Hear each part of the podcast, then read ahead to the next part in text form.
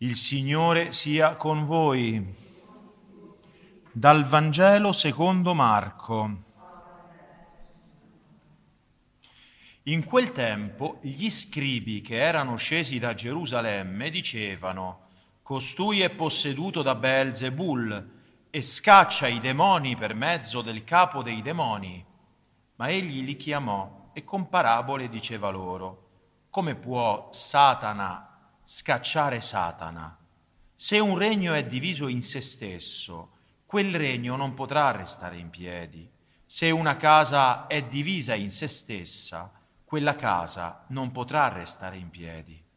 Anche Satana, se si ribella contro se stesso ed è diviso, non può restare in piedi, ma è finito. Nessuno può entrare nella casa di un uomo forte e rapire i suoi beni se prima non lo lega, soltanto allora potrà saccheggiargli la casa. In verità io vi dico, tutto sarà perdonato ai figli degli uomini, i peccati e anche tutte le bestemmie che diranno, ma chi avrà bestemmiato contro lo Spirito Santo non sarà perdonato in eterno, è reo di colpa eterna. Poiché dicevano, è posseduto da uno spirito impuro. Parola del Signore.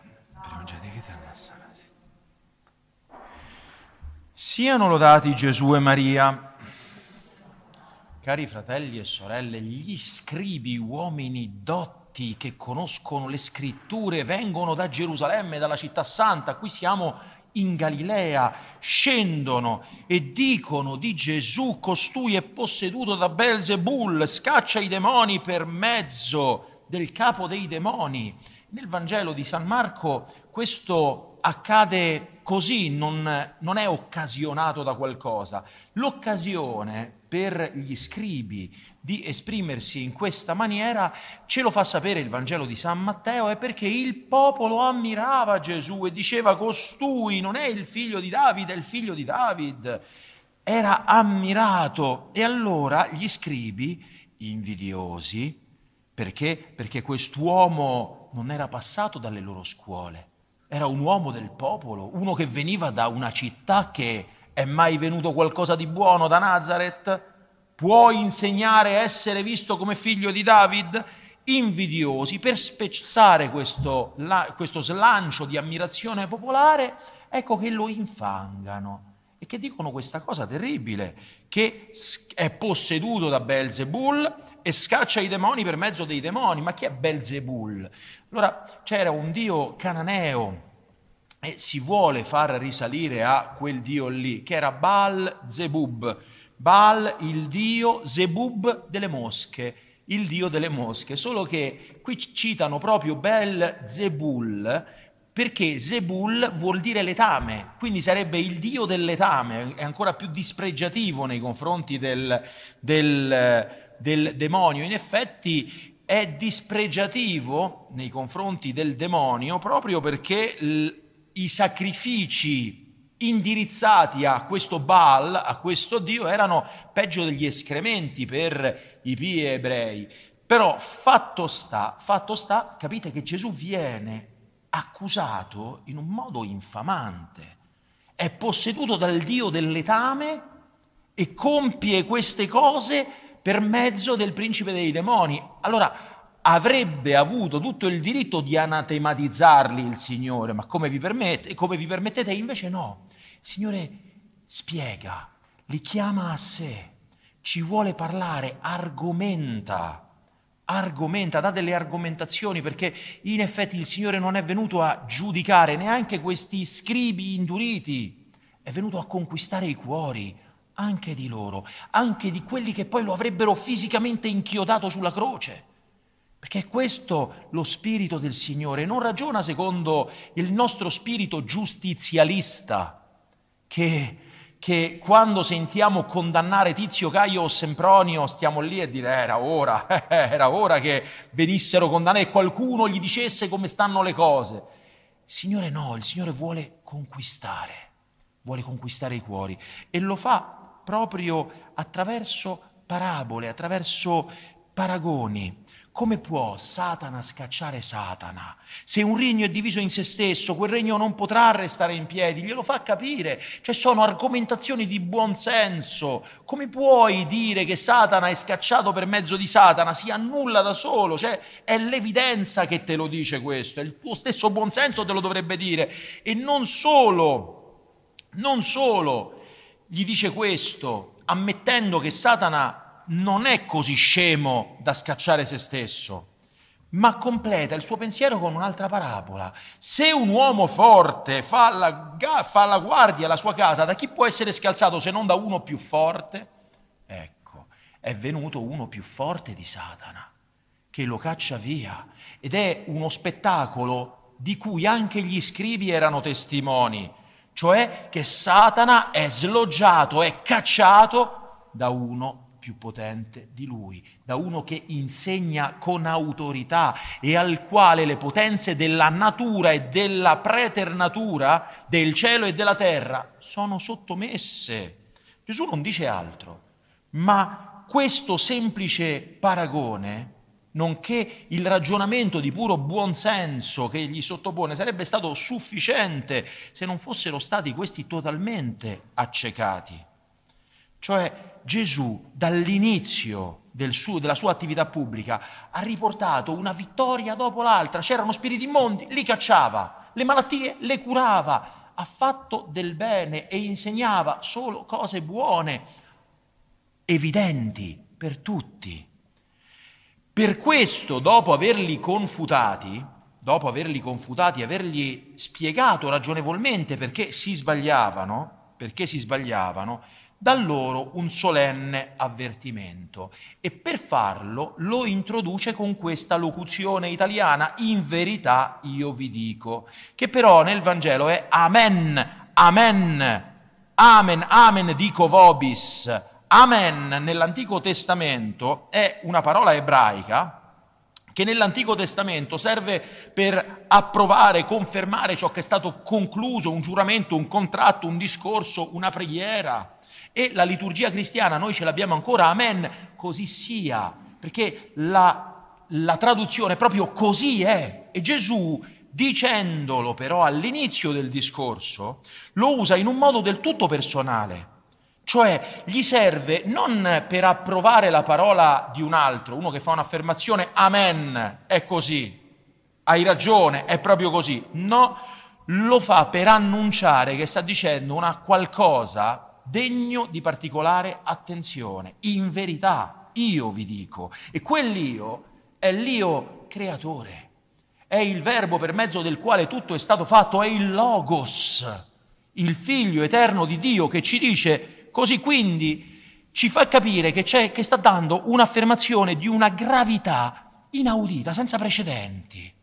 Perché qui non è una questione di scuola, un dibattito, di un'opinione, tu puoi pensarla così, io la penso così, però insomma forse ti convinco, no? Sta dando un'affermazione categorica e che impegna da questo momento a fondo la responsabilità morale dei farisei, che sono a un crocevia, cioè possono schierarsi pro o contro lo Spirito Santo, pro o contro la vita eterna. In verità io vi dico, tutto sarà perdonato ai figli degli uomini, i peccati e anche le bestemmie, ma chi avrà bestemmiato contro lo Spirito Santo non sarà perdonato in eterno, è reo di colpa eterna.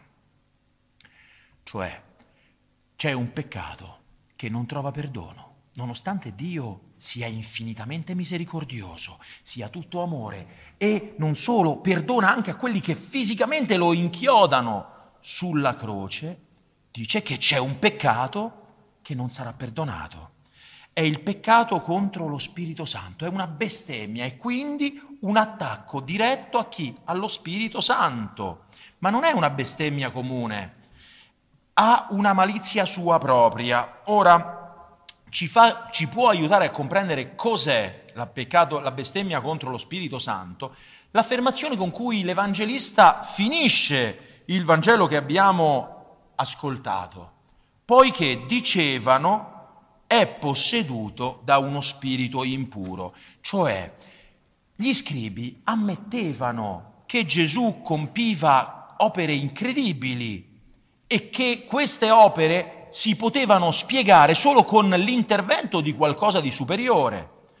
E in effetti, essendo opere buone, opere buone, tutto indicava che venivano dall'azione divina, dallo Spirito Santo. Cioè Satana non scaccia i suoi, perché sarebbe contro la sua stessa natura. E tuttavia questi scribi, ostinati, accecati dal loro indurimento e dal loro orgoglio, rifiutano di, conosc- di riconoscere Dio come l'autore di queste opere, cioè attribuiscono quelle opere buone al principe dei demoni e così facendo bestemmiano lo Spirito Santo, perché la bestemmia dello Spirito Santo è proprio quella perversione che giunge a dire che ciò che è bene è male e ciò che è male è bene. Dice il beato Giovanni Dunscoto, è quel punto in cui un'anima così perversa arriva con la propria volontà e liberamente a voler far affermare al proprio intelletto, alla propria ragione, che per sé è fatta per la verità, qualcosa che è contrario alla verità. Cioè a dire che quel male che la ragione riconosce essere un male non è un male, è un bene. E allora ecco perché non ha perdono il peccato contro lo Spirito, la bestemmia contro lo Spirito Santo. Non ha perdono perché non vuole essere perdonato non vuole essere perdonato, rimane nella propria menzogna, rimane nella propria malizia e non desidera perdono, perché non chiede perdono. Ecco la bestemmia dello... e non troverà perdono. Perché? Perché non ci può essere perdono per qualcuno che non vuole essere perdonato, che pensa di essere nel giusto, anche contro l'evidenza dei fatti. L'evidenza qual è? Che quelle opere sono buone, le persone sono guarite, i demoni sono scacciati, l'insegnamento di Gesù porta all'amore, porta alla fratellanza, porta alla benevolenza, al perdono. Tutte opere divine queste. E chiamare queste cose, anzi attribuire queste cose all'opera di Satana, ecco la bestemmia contro lo Spirito Santo. Ecco qui. Quindi Peccare contro lo Spirito Santo è attribuire allo Spirito del male opere di bontà, di potenza salvifica, che sono manifestamente e con evidenza opere divine dinanzi a ogni anima semplice e retta. Ma l'orgoglio satanico di cui questi scribi, e non solo purtroppo questi scribi, sono infetti, fa dire loro che ciò che è bene in realtà viene dal male, è il male. Ecco qui, chi agisce in questa maniera praticamente assimila lo Spirito Santo, che è spirito di bontà, spirito d'amore, spirito di luce, spirito di verità, a Satana, attribuendo a Satana ciò che invece viene da Dio. Vedete, arrabbiarsi con il Signore quando si è colpiti, quando la, quando siamo in un momento di difficoltà, di debolezza, di disgrazia, è senz'altro un delitto, una mancanza di fede. Però non è questo il peccato contro lo Spirito Santo. Perché anche quando succede che animati dalla disperazione ce la, ce la, si prende col Signore, e ripeto, è un delitto, è un peccato, ci sono delle circostanze che poi possono servire al Signore per riacciuffarci, per per aiutarci e spingerci a convertirci e a chiedere perdono, perché è il perdono, la richiesta di perdono che ci fa accedere al perdono. Ma per, essere, per, avere questo, per chiedere questo perdono è necessario rientrare in noi stessi e riconoscere il nostro bisogno di essere perdonati. Il nostro bisogno di, di essere perdonati. E chi bestemmia contro lo Spirito Santo, questo bisogno non lo sente proprio. Anzi, nega la bontà di Dio, nega la potenza salvifica del Signore e spinge altri a negare la bontà di Dio che agisce attraverso il suo spirito in, in, un milione, in un infinito numero di modi in questo mondo, attribuendo appunto allo spirito del male ciò che invece viene da Dio. Questo peccato che colpisce Dio stesso per respingere la salvezza che Dio ci offre e per qualificarla come opera del demonio, viene escluso dal perdono in eterno, ripeto, in eterno.